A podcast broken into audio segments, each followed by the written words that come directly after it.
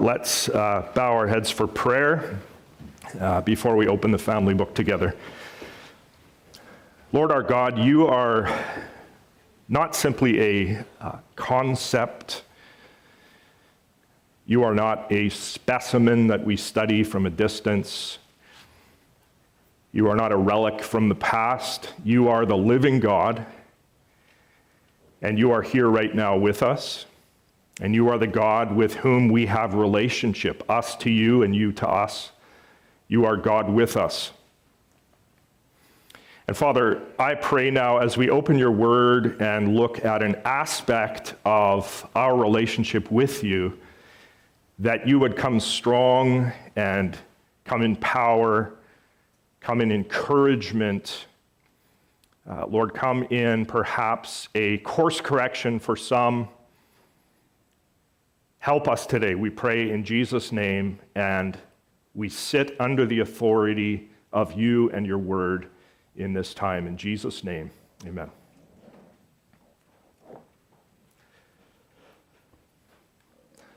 Our family lives across the street from the elementary school that you see there on screen. And each day, each weekday, when it's time for the young students to come outside for recess, Older folks, do you remember recess? when it's time to come out for recess, the students don't simply walk out of the building all sort of composed and somber. Rather, they burst out of that building like a noisy flood, sprinting into the field and shouting and skipping. Well, the tone of our preaching passage today is like young kids being let out for recess. There is a happy energy, there is a joy, a great enthusiasm about this passage. Why? Well, because it's found right after something utterly magnificent has just happened for God's people. God has just delivered his people safely through the Red Sea, using that same sea to drown the Egyptian army. And so in Exodus 15, God's people burst out like kids at recess in triumphant joy and in energetic praise. Now, the 14th chapter of Exodus gives us the prose account, the prose account of the deliverance at the Red Sea, while the 15th chapter of Exodus, where we will be today, gives the poetic account. Or we might put it like this, as Victor Hamilton has put it, that while Exodus 14 narrates the story of the Red Sea deliverance, Exodus 15 celebrates it. Are you ready for a celebration as we kick off a new year?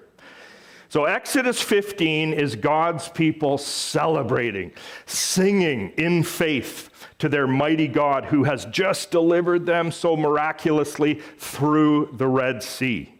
Now, when Charles Spurgeon preached from Exodus 15, almost 140 years ago now, he noticed that in Exodus 14, verse 14, 14 14, which is part of the prose account of the story, Moses had said to the people there, The Lord will fight for you, and you have only to be silent.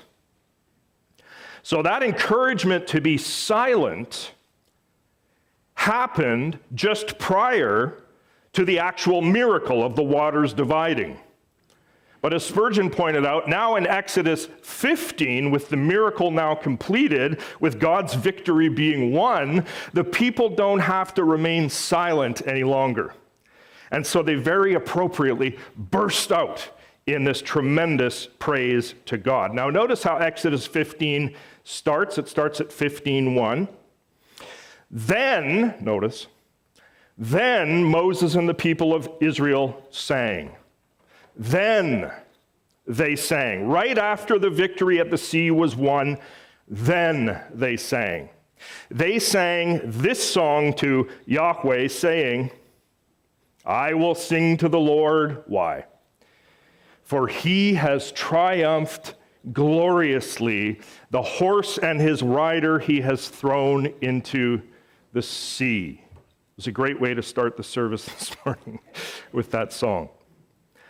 So get the picture here, friends. Here are the weak people of Israel, the Hebrew people, the same people who had cried out, hadn't they? They had cried out in bondage under Egypt. These are the people who had been utterly powerless to free themselves from that very cruel situation. And here they are now. Just picture this. They're standing on the safe side of the Red Sea. They look around and they see over here are some Egyptian chariots with their wheels hopelessly half sunk into the sand. And over there are some dead horses. The fearsome might of Egyptian of the Egyptian army, the, the terrible force of this superpower of the day, and they were a superpower, now vanquished, routed, defeated. And so the people sing. And their song, we need to notice, is full of God.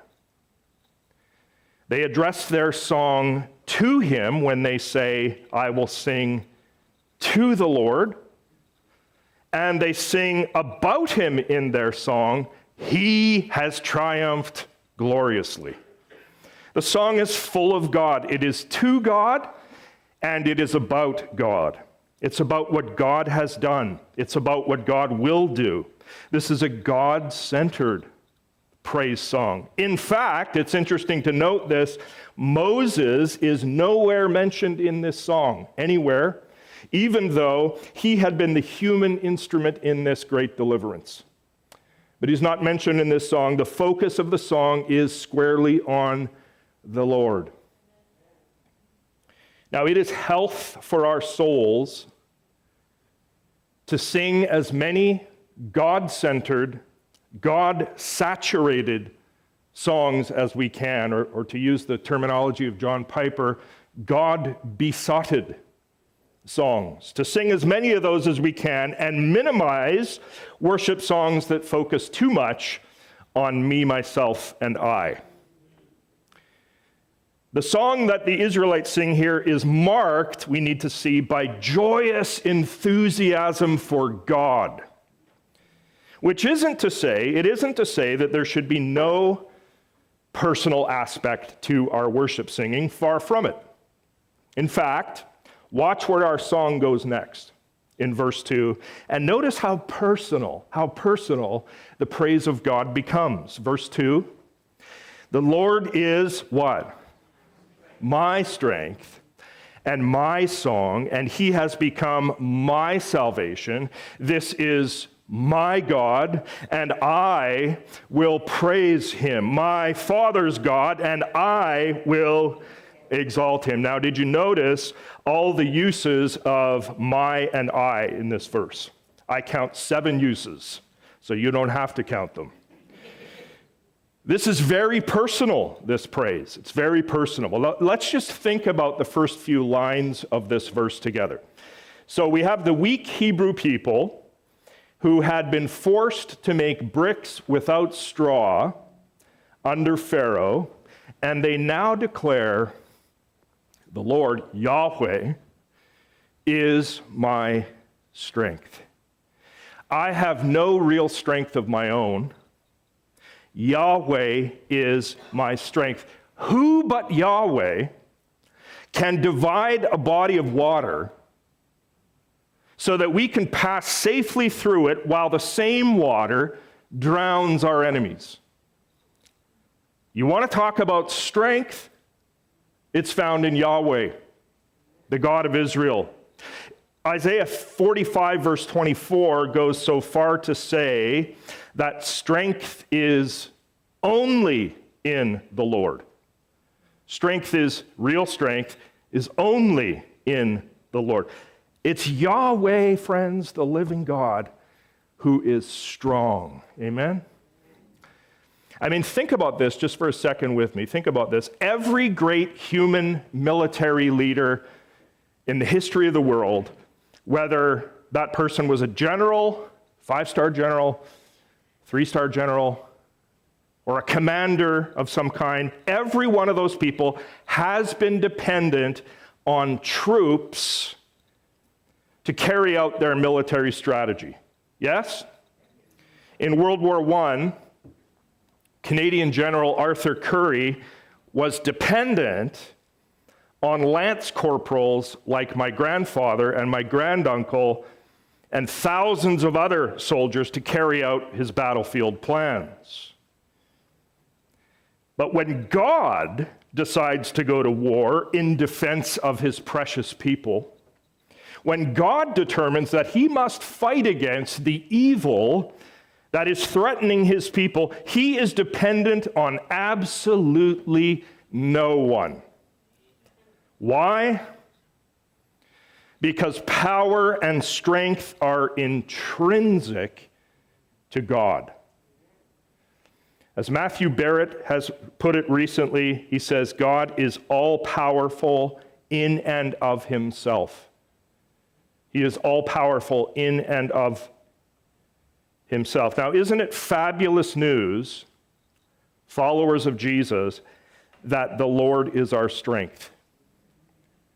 Especially as we look in recent days at the many threats in this province and in this nation to religious liberty, the challenges to freedom of conscience, the ways in which Satan is entwined in so many world systems. Isn't it great news that the Lord is our strength? Isn't it a magnificent truth that the Lord is our strength when we are up against adversity?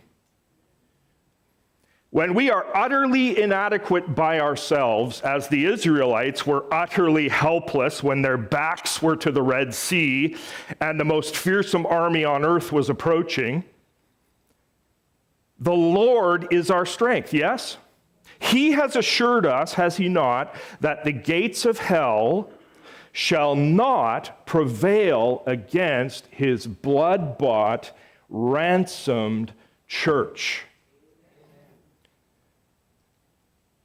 The Lord is my strength and my song. Notice God is the very song itself that we sing. He is our song. And He has become my salvation. This is my God, and I will praise Him. Now, just indulge me here. I imagine here the astonished, and they are astonished, the astonished Israelites gazing in wonder now at the water that they had just passed safely through that had drowned the pursuing Egyptians. And they glance also over at the wrecked chariots over here and the dead horses over here and the washed up dead soldiers. And they marvel at the realization suddenly that now their long night of suffering in Egypt has ended and their fear is gone. And all they can sing is God's salvation. This is my God, they say. This God, whose handiwork is right here on this beach with these busted up chariots, this sea that obeyed him. This, this is my God. You can have any other God that you want to have, but as for me, this is my God. And I pray that God in 2023 will take our breath away, that He will astonish us like He did for the people here at the Red Sea, that, that we would be confident going out into this world with voices of praise. This God, this God of the Bible, this is my God. Well, let's go to verse 3 where they continue. I hope you are ready for a celebration this morning. Yahweh the Lord is a man of war. Yahweh is his name. Now, this is a very fascinating verse because this is the first time in the Bible where God is identified in military terms as a man of war. After this miracle at the sea, after all of those successive divinely orchestrated plagues in Egypt, the Hebrew people in their praise song recognize Yahweh to be the God who fights for his people, who fights for his people, who battles against evil that threatens his purposes and threatens his people. The Lord, my friends, is a warrior. He is a warrior. But what we notice is that there is no mention anywhere, is there? There's no mention that this man of war, this Yahweh, utilized an air, aircraft carrier or drones or a tank or missiles of any kind or any sort of carefully organized alliance of human armies. Didn't use that to carry out his warfare. Watch this. Watch where this song goes. Verse 4 Pharaoh's chariots and his host, he, that is Yahweh, cast into what? The sea. And his chosen officers were sunk in the Red Sea. Notice that there are two references in this verse to the sea. Notice how Yahweh, God of Israel, used the sea, listen, used the sea as his instrument of warfare. God cast the Egyptian army into the sea.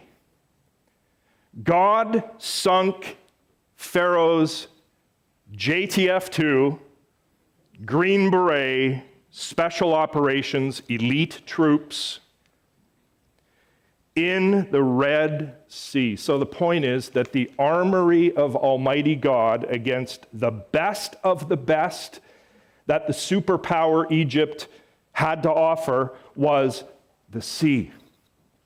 The weapon that God controlled and that he used here to win his victory was millions of liters of water. Pharaoh and his army were hopefully outmatched. Amen. Hopelessly. Did I say hopefully? Hopelessly outmatched. They weren't hopeful at all by the time this water crashed in on them. They're hopelessly outmatched by the Lord God omnipotent. As Charles Spurgeon put it so memorably, he put a lot of things memorably, but he said this What is Pharaoh's strength when matched against the Lord's might? And then he answered, A paper pellet thrown against a wall of brass. A paper pellet thrown against a wall of brass indeed. Verse 5 The floods covered them. There's the water again. They went down into the depths, the water again, like a stone. It's pretty fast sinking when a stone sinks. So the mighty Egyptian crack troops, wearing all of their precision armor, with all their shields and their bows and their spears and their chariots, sinking down like a stone in Yahweh's obedient water. Now, notice this, friends. Notice how verses 4 and 5 tell the story of Pharaoh and the Egyptians, right? What happened to Pharaoh and the Egyptians? What happened to them? And now in verse 6, the song turns the focus away from the Egyptians and it puts it squarely on God. Your right hand, O Lord, glorious in power, your right hand, O Lord, shatters the enemy. Now, I don't know what your frame of mind or your mood was when you came into the sanctuary this morning. But maybe you're a person listening today who needs to take your focus off whatever it is that is threatening you and turn the gaze of your soul firmly back upon God. Your right hand, O Lord, glorious in power. Your right hand, O Lord, shatters the enemy. Desmond Alexander translates the word glorious there in the second line as superior. It's a viable rendering. God, your right hand is superior in power. Superior to what? Well, superior to anything and everything that might threaten his kids and his purposes. And notice here also that God's right hand is a hand that delivers a decisive TKO, knockout punch to the enemy that is threatening his people. God's right hand doesn't play. His right hand does what to the enemy? Doesn't just push the enemy, it shatters the enemy. Verse 7 In the greatness of your majesty, you overthrow your adversaries. You send out your fury, it consumes them like stubble. What a verse. I was joking with a friend this week and saying, hey, I should make some oven mitts that have this verse on them. Douglas Stuart is a commentator on Exodus who makes the point here that, and I think he's right, many, many of us, many people would prefer a sort of uh, sentimental view of God where we conceive God as always being tolerant always being soft hearted, sort of winking at the evil in the world. But Stuart says this quote, the just God, revealed in the Bible, will not tolerate evil. Though he is extremely patient in waiting for repentance, as he was for at least 80 years with the Egyptians, and plans for evils, God plans for evil's total elimination. And then he says this people who insist on being part of the process of evil will be eliminated as well. In the greatness of your majesty, you overthrow your adversaries, you send out your fury, it consumes them like stubble. Verse 8, which is still in address to God and describing what he did at the Red Sea. At the blast of your nostrils, what happened? The waters piled up, the floods stood up in a heap, the deeps did what? Congealed in the heart of the sea. Now, that word congealed is a very interesting word. What's being described here, friends, is the waters of the Red Sea acting, in essence, like jello or like whipped cream. Imagine that the waters congealing or curdling into a sort of soft, solid form so that the Israelites could pass through safely to the other side. Only God could make this happen. Amen? Only God could work such a wonder. Only God could work around the laws of physics that He created and perform this miracle. People of God, I hope this morning you're singing along with this passage in praise to God. We have a great God.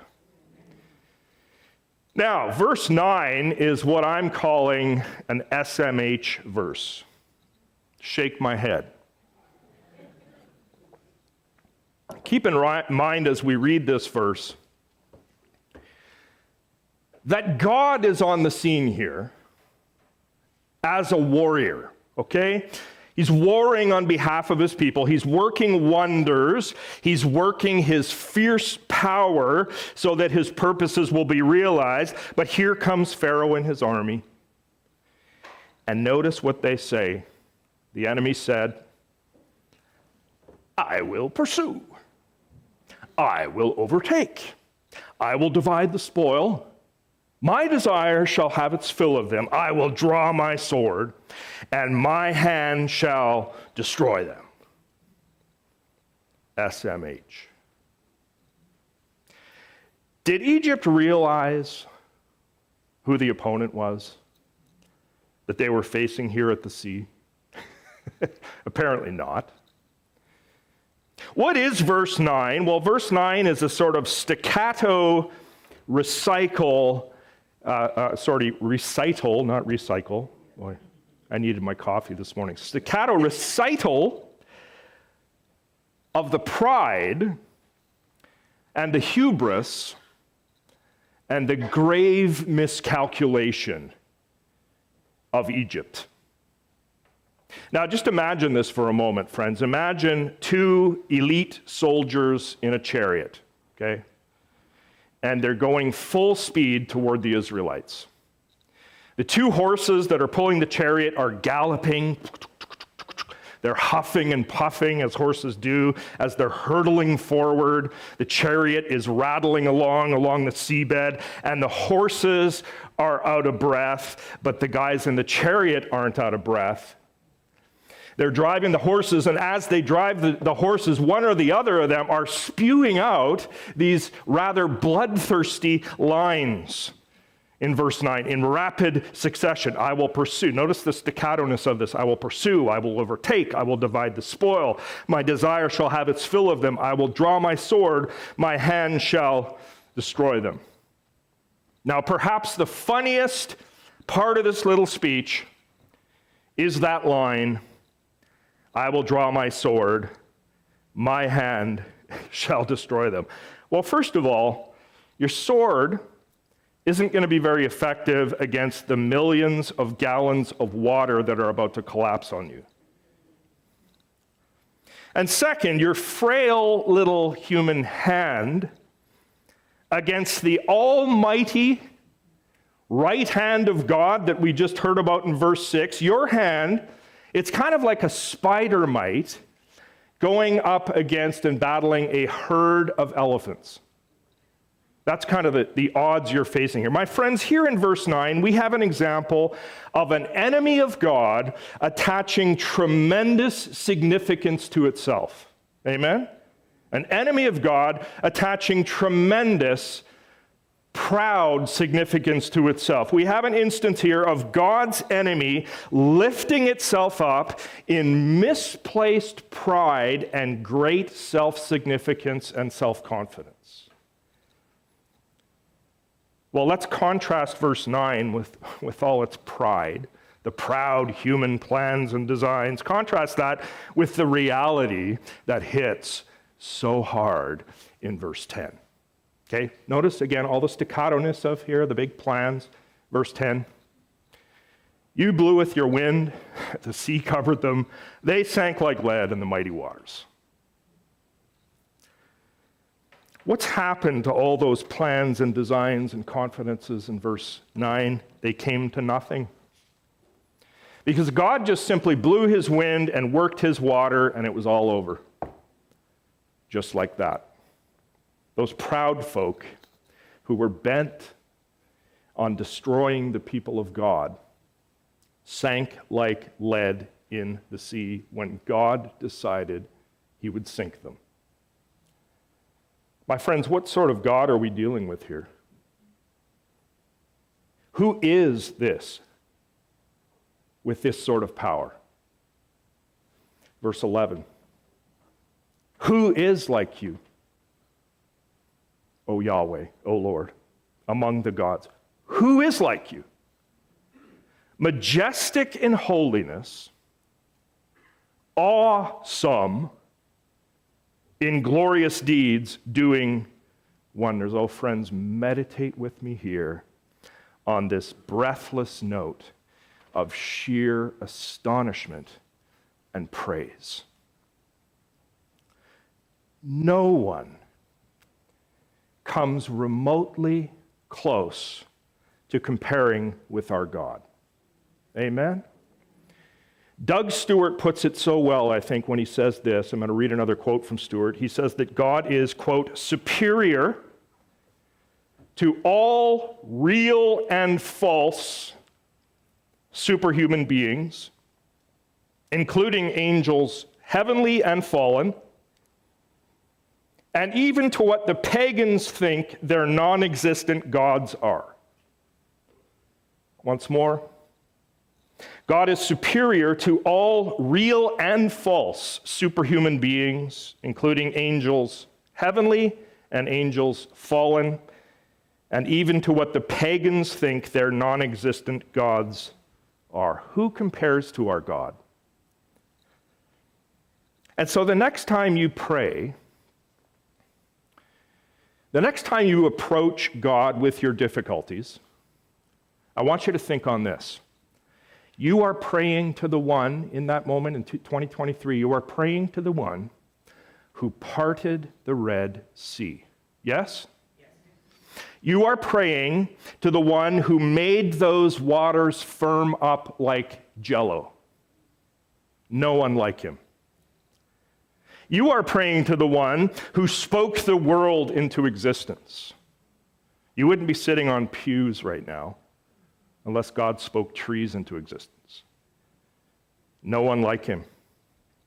You are praying to the one who spoke the world into existence and who measured the waters, including the Red Sea, including the Atlantic Ocean and the St. Lawrence Seaway, who measured the waters in the hollow of his hand and weighed the mountains and the hills in his balances.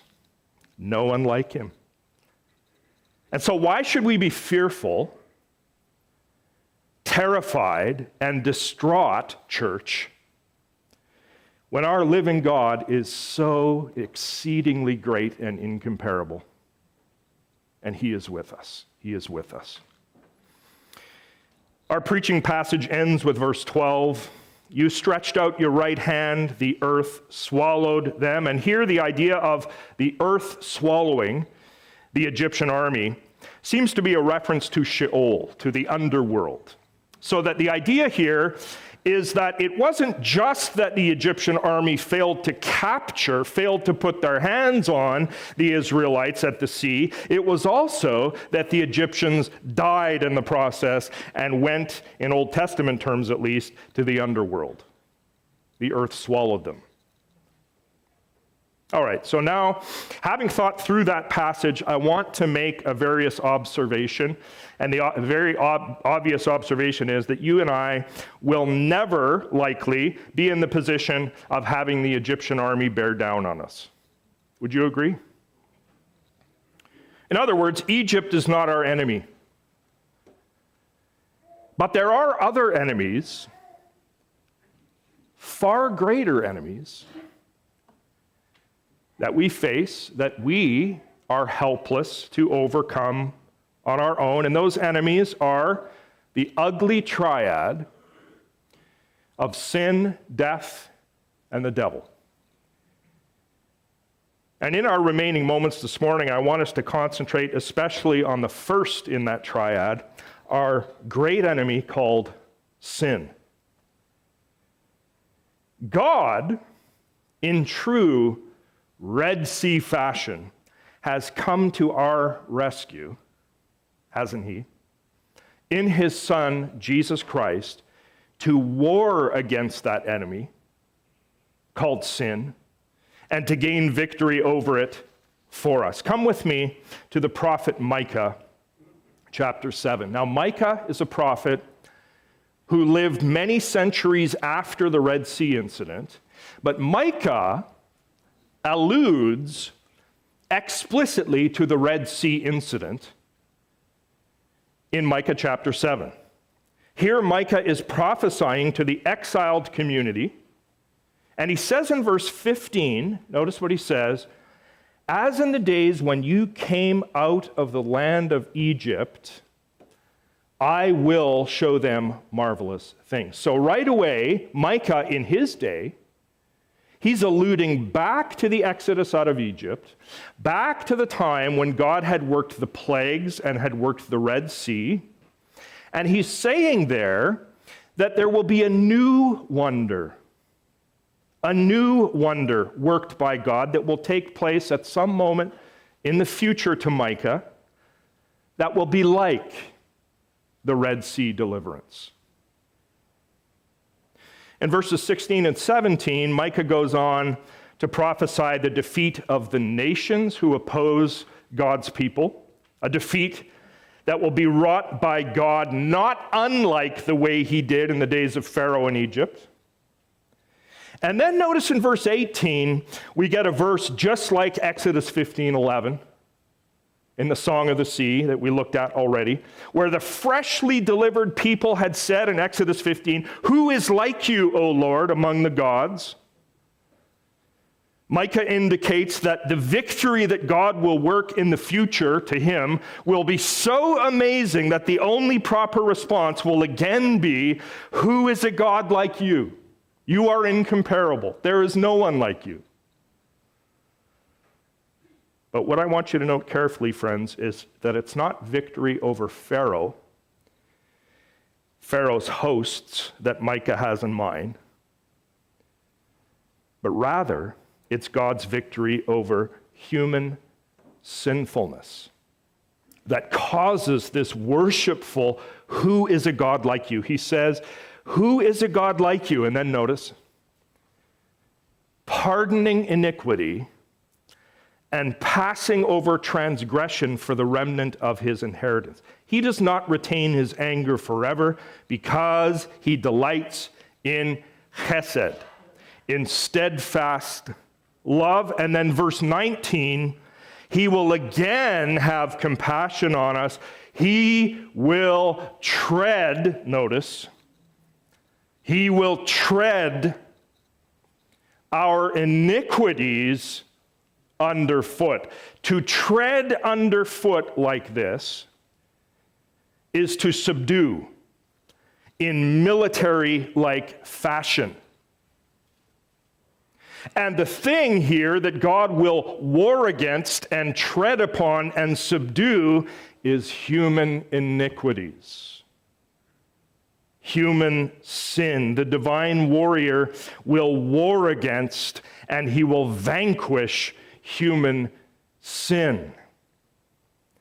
And just as God had warred against Pharaoh and his army at the sea and had cast that enemy into the sea, and drowned them. So Micah says at the end of verse 19, You, God, will cast, not Pharaoh, cast all our sins where?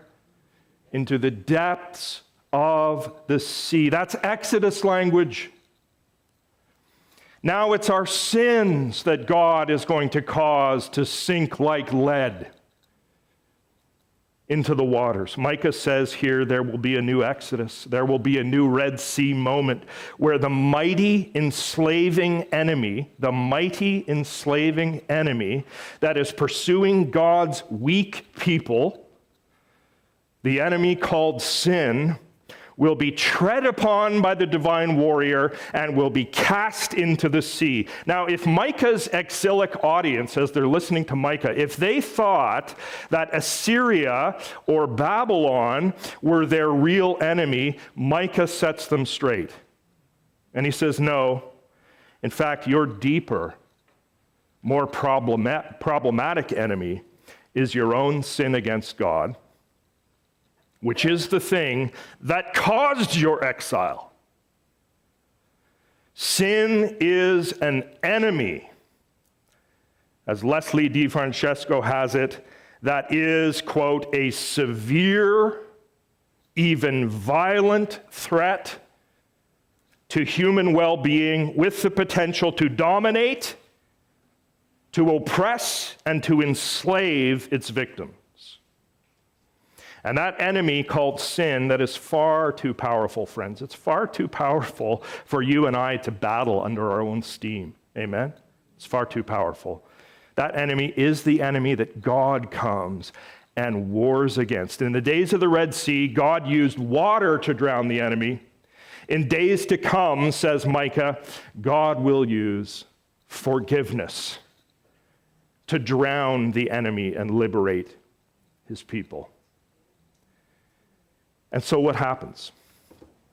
Hundreds of years after Micah's time now, so we're going even further in the future, Jesus is standing on a mountain and his clothing has taken on a dazzling sort of brightness. Moses and Elijah appear. And the three of them, Jesus, Moses, and Elijah, begin to have a conversation together. What did they talk about? Luke 9:31 says that they spoke of his departure, which he was about to accomplish at Jerusalem. And significantly, the Greek word that is translated in the ESV at least as departure is the word exodon, exodus. So the verse can legitimately be translated this way. They spoke of his exodus, which he was about to accomplish at Jerusalem. What happened at Jerusalem? Well, it was at Jerusalem where the death, resurrection, and ascension of Jesus Christ happened. Moses, who had been there at the first Exodus, Moses had been there at the Red Sea singing the song of Exodus 15 on that seashore. Moses was there now with Jesus discussing the new Exodus, the far greater Exodus that Jesus would lead, the far greater Exodus that Jesus would perform for his people by his cross his resurrection, and his ascension. The exodus of Jesus was the new exodus that Micah had prophesied. Micah's treading of human iniquity underfoot by the divine warrior would happen in the exodus that Jesus would accomplish at Jerusalem. Micah's casting of our great enemy, our sin, into the depths of the sea would be accomplished in the exodus that Jesus would now undertake. Not to mention the defeat of those other adversaries, Satan himself, and what Scripture calls our last enemy, death itself. Praise God. Who is like him, friends? Who is like him among the gods? In Jesus, the right hand of God has warred against the great enemies of his people and has knocked out those enemies with a fatal blow. Are you with me this morning? And so the call goes out to you this morning, my friend, to trust Jesus Christ as your rescue, to trust Him as your Savior, who substituted Himself for you on the cross, there to bear the wrath of God for your sin and to declare your, your pardon. The call goes out to you to follow him as Lord in the power of the Spirit who creates you anew. The call goes out to you, friend, to join his choir. Are you singing this morning? To join his choir and sing unendingly with believers the world over. Sing what? As Revelation calls it, the song of Moses and the song of the Lamb of God whose exodus has secured our freedom. And so, as believers, and then I'm done, let's go out of this place today, I hope, like kids at recess. Yes? After a long sermon? Burst out of here like kids at recess into the world full of praise for his deliverance that he has won for us, singing his praises into a world that is quite frankly falling apart. Our lips and our hearts full of adoration to God and being of good courage in all we do because the divine warrior is with us. May his great name be magnified in our lives in 2023. Let's pray together.